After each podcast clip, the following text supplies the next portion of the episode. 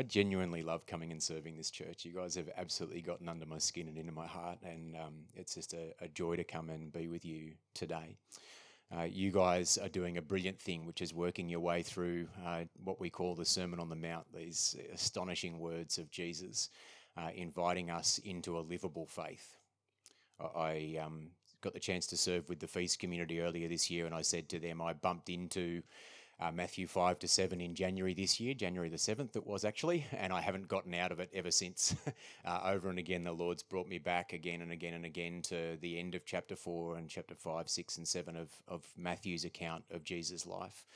And uh, over the course of this year, it, I, it's changed me as a church that I spent last Sunday with in Perth, who actually every single year just after Easter come back to the Sermon on the Mount and teach through it again. And there's a reason why they make that annual pilgrimage. These words will change who you are. They'll change the kind of person you are, the kind of husband you are, the kind of mother you are, the kind of employer you are, the kind of employee you are, the kind of neighbour you are. Uh, they, they'll change you. They're wildly practical. And the portion of it that I've been asked to sit in today uh, starts in chapter 7 at, at verse 7, where we uh, read these words Ask, and it will be given you. Search, and you'll find. Knock, and the door will be opened for you. For everyone who asks receives, and everyone who searches finds, and everyone who, and for everyone who knocks, the door will be opened. Is there anyone among you who, if your child asked for bread, would give a stone? Or if a child asked for a fish, will give a snake? If you then, who are evil, know how to give good gifts to your children, how much more will your Father in heaven give good things to those who ask Him. Um, if you're anything like me, if you read those words and you open your spirit, a bunch of memories will come of moments where you've asked, where you've sought, where you've knocked. back in early 2002, I was going through Bible college doing the world's slowest graduate diploma, and um, I was going through with a mate of mine who was full time and progressing much more quickly through what he was doing. And uh, sometime, uh, I think either late 2001 or really early 2002, he started to get um, persistent, debilitating headaches. He hadn't previously had them. Um, they came on and they didn't go away. They were persistent, and um, after a while, he became so worried about them that he started to chase medical answers for what was happening for him. Uh, and I remember one Sunday night, uh, my wife Sarah and I came home from church, and there was a message on our answering machine, and it was a message from this friend of mine saying um, that he'd been to the doctor that week and he'd just got the results back from an MRI, and that there was a, a black spot on his brain that they were fearful was the explanation for his headaches. Um, and yeah, there's some messages where you can just hear palpable fear. And um, so my wife and I drove uh, from where we were uh, in Ryde over to where he and his young wife were living at the time, and um, together with another friend of ours, uh, just sat down and prayed for this guy and cried out to our Lord. We asked, we sought, we knocked um, for healing. I can't remember how long it was after that that we got the phone call from this friend of mine saying he'd been back and had another MRI and that the black spot was gone. And he's alive and fine today.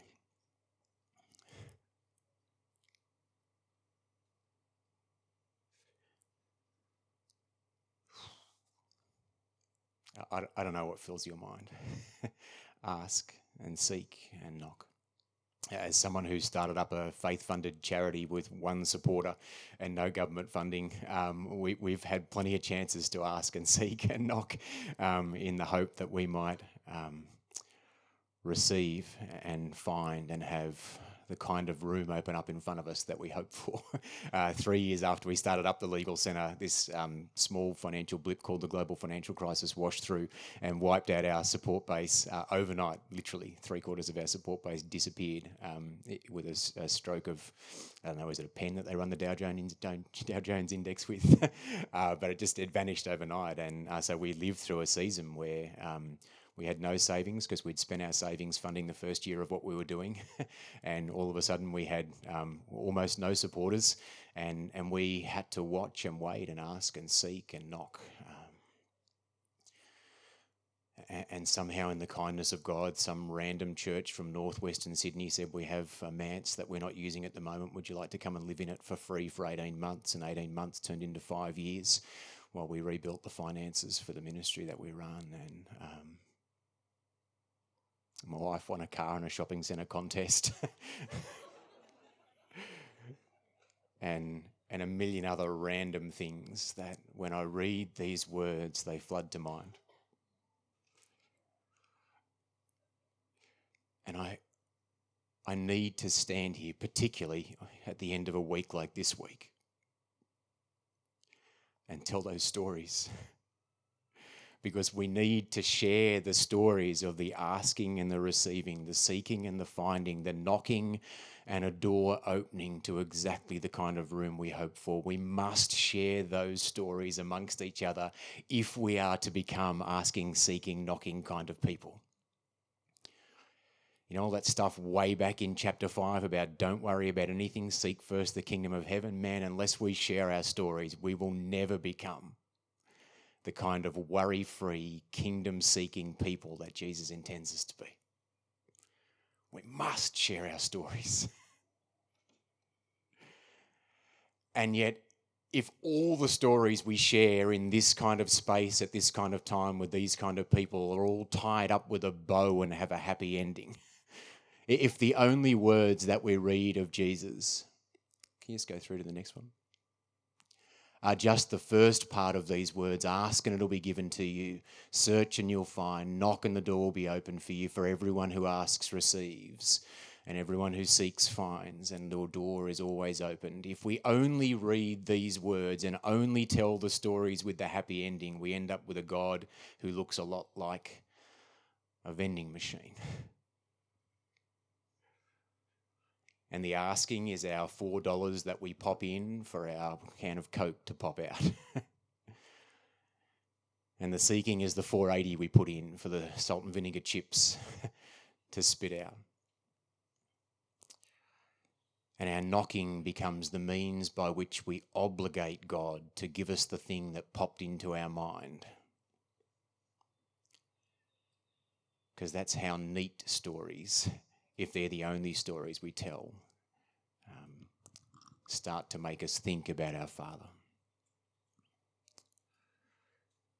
So it's important for me to say then as well that um, at the same time as I was going through that uh, experience that I talked about earlier with my friend in early 2002, on the 14th of February 2002, I got a phone call from my dad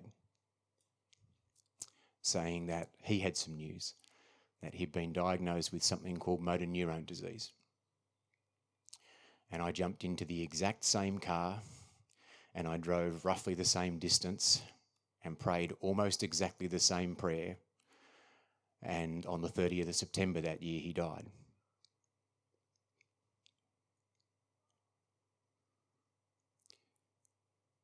And I have to tell that story because if we only tell the neat ones, we are not going to be trusted by the world as the carriers of anything that could be regarded as the way, the truth, and the life. The reality is, we need to push from just the first part of what we were reading a minute ago into the mystery of the second part, which has these words that are very difficult to live in. For everyone who asks receives. Do you understand what Jesus says, though? Not everyone who asks receives what they asked for. Everyone gets something, though. everyone who seeks finds but he doesn't say everyone who seeks finds the thing that they were looking for. Do you understand that? Everyone who knocks, he says, a door will be opened, but it may not be the room that you were expecting to walk into next. Jesus goes on to say then this if your child asks for bread, will you give a stone? Or if your child asks for a fish, we'll give a snake. Or if you who are if then you who are evil know how to give good gifts to your children, how much more will your Father in heaven give good things to those who ask him?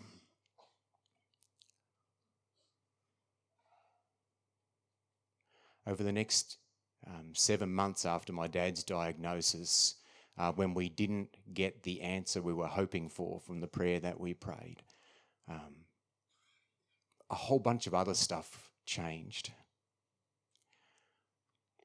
My brother in law, who's a carpenter, started to make modifications around my parents' house in ways that made life more comfortable for my dad. And my sister, who's a nurse, uh, used her skills to understand what was going on and make the pathway to where it finished as smooth as it could possibly be. And my mum, who is endlessly self giving, learned how to use hydraulic equipment and care for a person who was incrementally losing the ability to do anything.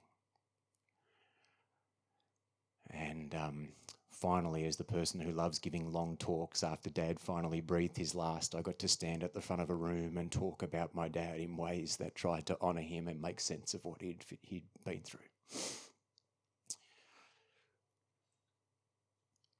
We um, we learnt to savour moments. We had our last picnic together as a family, and we knew the value of it when we sat by the side of that river. I went to my last rugby game with my dad and miraculously saw a Waratahs win, which is a very rare thing. and we savoured um, every minute of it. I got to become the kind of son to my father who fished chewing gum out of his mouth when he was choking on it and helped him go to the bathroom when he couldn't do it himself. In ways that expressed inherent dignity to a person who was in the course of losing the kind of wellness that our culture normally values so highly.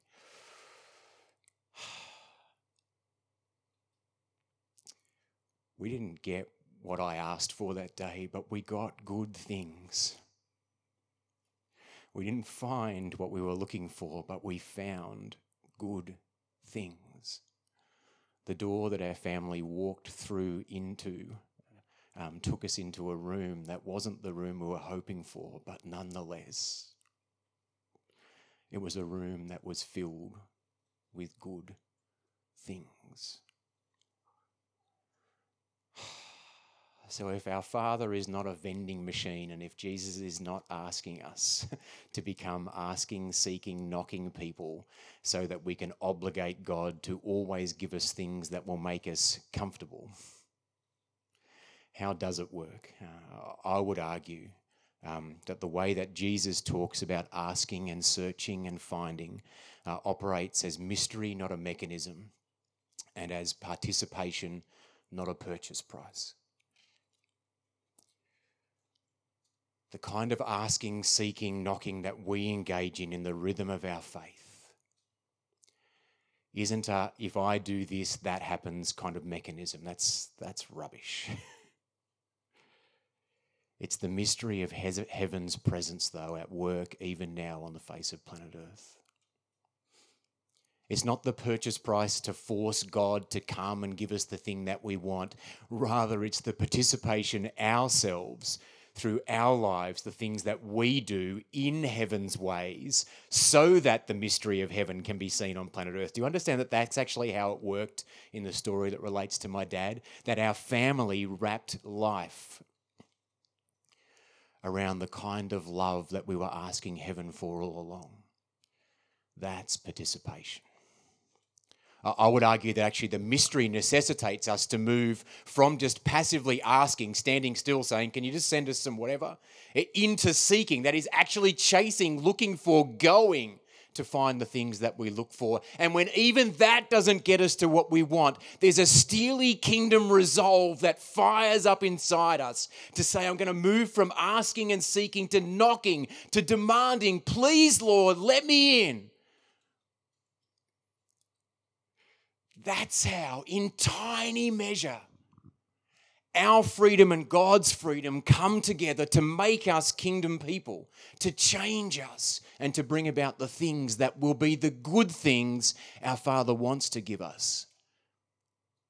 Uh, one writer talking about this says it this way He says, The ancient Jews, the universe wasn't a simple, controlled, mechanistic system. It was a complex, organic community. It had room for freedom both for God and for humanity. Do you understand? That means that's a God who doesn't get painted into a corner by our religious observance, but also a humanity who has freedom in how we respond to what we see God doing or, to be honest, not doing. In this universe, God gives us space and time to live our lives. we have a measure of freedom, but our freedom doesn't eradicate God's freedom. God has a measure of freedom, but God's freedom doesn't extinguish ours. It's a universe in interactive freedom with God.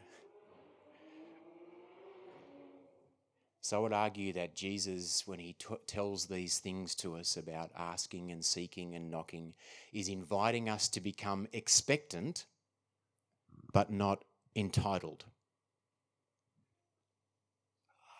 Ask for whatever you want. ask for the healing, ask for the saving, ask for the money to come that makes the business still operate ask expectantly that the answer may be yes. Bewilderingly, impossibly at times, in ways that put to shame our overeducated Western plausibility. Ask. be expectant. But don't come entitled. Don't say I prayed seven times last week. I read my scriptures for an hour at a time. I've been at church. I even help on the setup team. Do you understand how bad the setup team is? I even serve on that. Sorry, that's the exact opposite of the message. Do you understand how great the, the, setup team is? It's so easy. Everyone loves you. It's the best thing to serve into now. And also, there's some gaps. Uh, do you understand? These things don't compel God to be good to us. We have people all the time who come and go, Frosty, you're just living such a great life. I just know God's going to look after you. Rubbish. I don't get to have nice things happen to me all the time because of the lifestyle that I'm engaged in. That's rubbish. I'm entitled to be expectant. I'm blessed to see my expectations met often enough to sustain them. But God's still free to be God.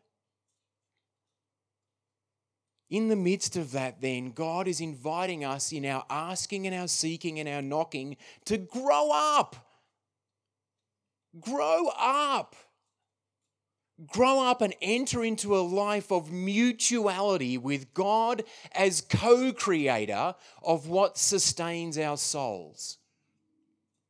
Grow up and see ourselves as co creators with God in our freedom and His freedom, co creators with God of the things that will satisfy our souls.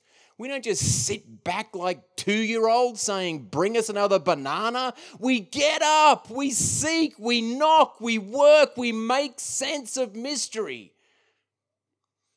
And we keep participating in the good things that God wants to give to us. That's how grown ups live. yeah?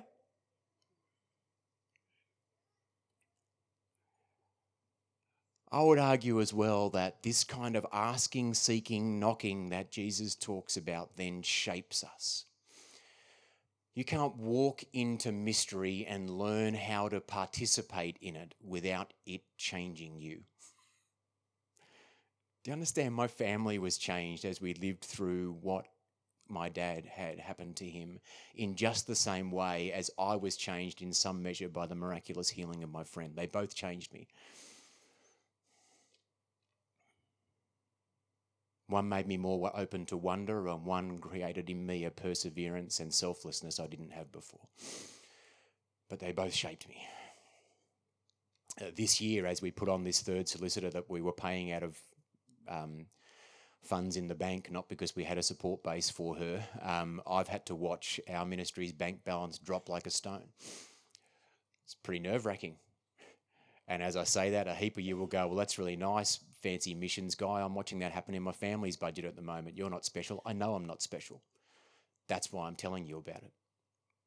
Everyone's watched their family's bank balance go south.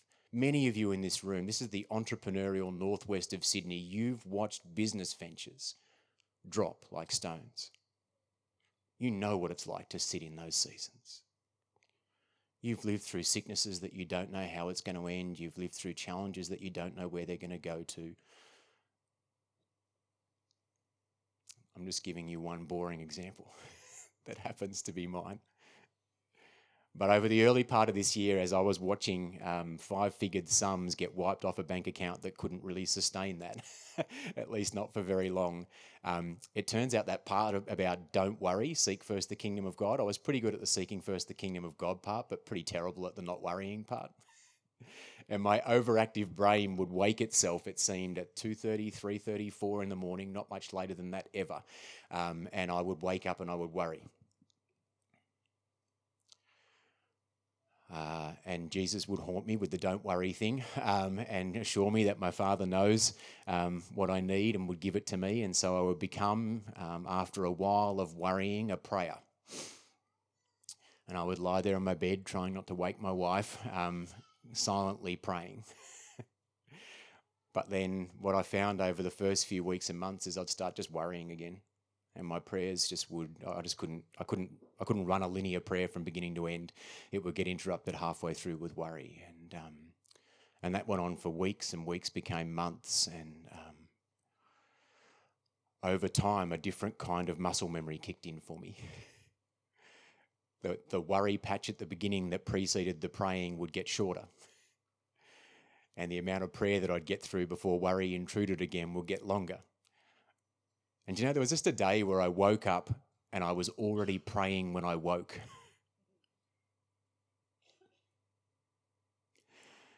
the first conscious thought that I had was, Father, hallowed be your name. Your kingdom come, your will be done on earth as it is in heaven. Give me today my daily bread and forgive me my trespasses as I forgive those who trespass against us. For yours is the kingdom, the power, and the glory, forever and ever. Amen. It was the only prayer I could pray. It was the only one I could get through, but it became the only one that I needed. Ask, seek, knock. It changes us, it shapes us, it makes us become the kind of people that Christ intends us to be. And finally, I would argue that asking and searching and knocking in the kind of way that Jesus talks about. Can you just go back one? You're blowing my punchline ending, man. It's terrible. asking, searching, and knocking um, leads us to a person, not an answer asking, seeking, knocking in the kind of way Jesus talks about in Matthew chapter 4 is about mystery, not mechanism. It's about uh, participation, not paying the purchase price. It shapes us as we do that, and where it leads us to um, preeminently is to a person, not an answer, which is why it's so unhelpful to ask the question, why? Because unless there's a quick and easy answer, it's mostly an inert question. It doesn't give us any forward motion. If instead we ask the question, who? We get a better answer. Um, Scott Higgins, who used to run Baptist World Aid and therefore kind of lived through leading an organisation responding to worldwide tragedy, um, and also in his mid 40s was diagnosed with Parkinson's disease and had to process um, what, as a faithful Christian person, um, incurable illness would look like for him for a long period in his life. Uh, wrote an article that he, he published online, and in it he said this He said, The God I worship hasn't surrendered to chaos, nor is he its architect. When events overwhelm me, he can be difficult to find, but he remains the incarnate crucified God who never abandons me, but is always present, responding to chaos with long suffering love. And my God is the resurrected God whose deep love for humankind and creation will lead him to bring an end to disaster once and for all, when disasters strike, whether the disease that ruins bodies or the earthquake that brings down buildings, there are questions about God that I can't answer. Why often just ends with silence. What he says, though, is the answer I possess is a person.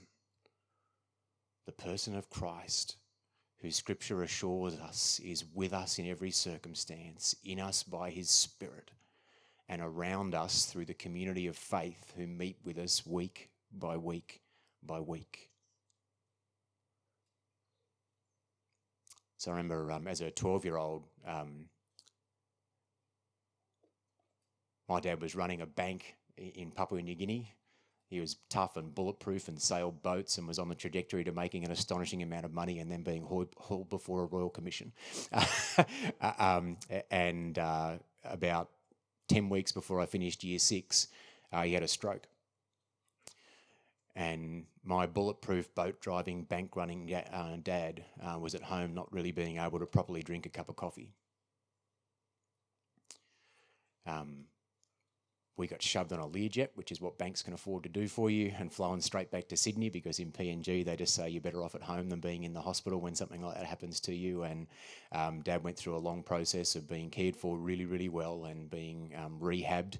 Um, and eventually uh, he came out of rehab um, for some weekend visits. And we were living in our Artarmon at that point in time in a flat that the bank had put us up in. It's important that I tell some stories that reflect well on the generosity of banks towards those they care for. Um, and uh,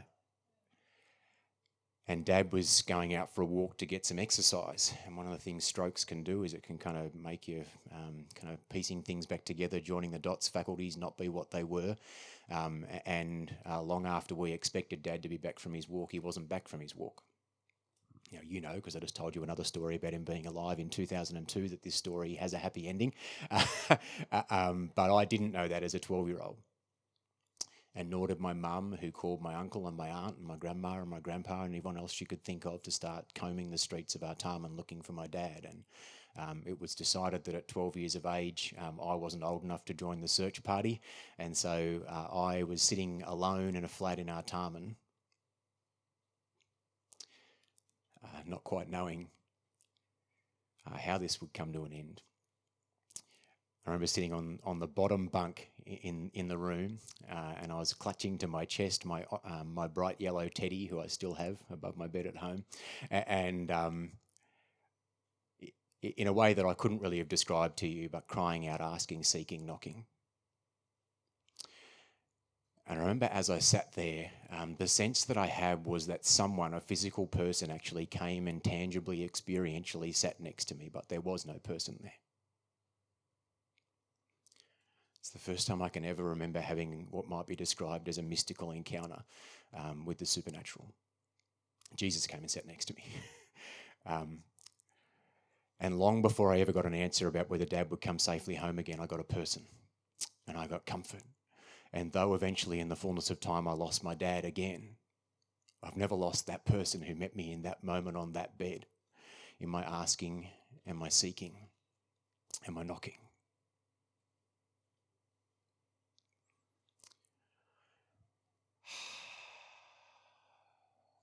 You guys have had a tough week as a church.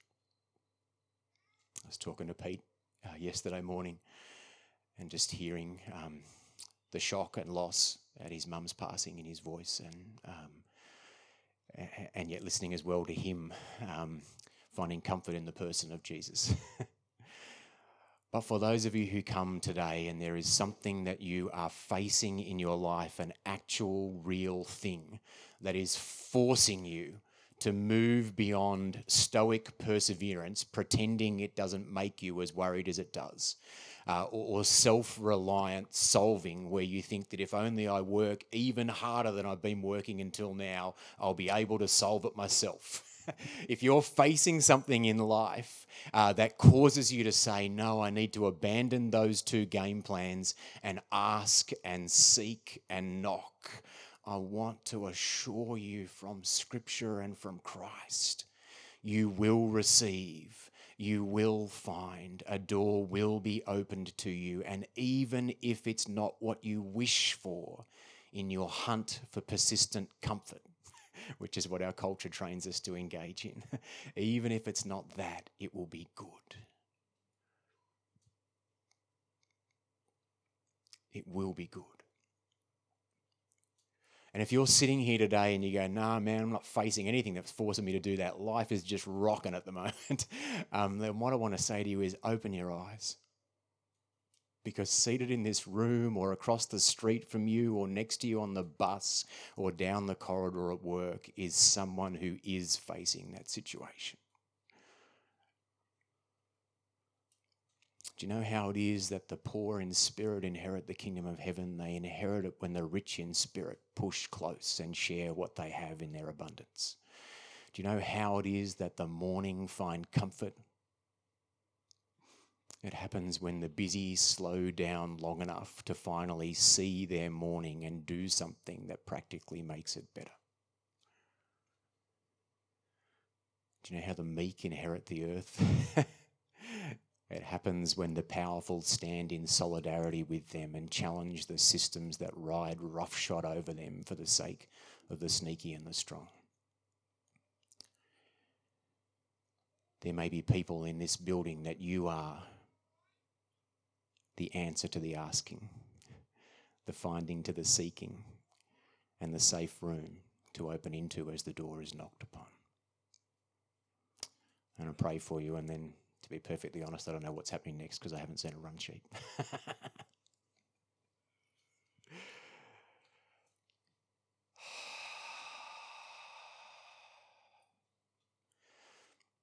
Help us, Father, to have a bigger vision of what's happening in the universe than just us having endless good emotions. Help us to be honest with you about the things that we want but help us, Father, to be accepting when instead you give us the things that we need. Help us not to cry out for a God who brings an end to mystery, but to learn to be in loving, mutual, co creating relationship with a God who is unavoidably mystery. Help us to be people who let themselves be shaped.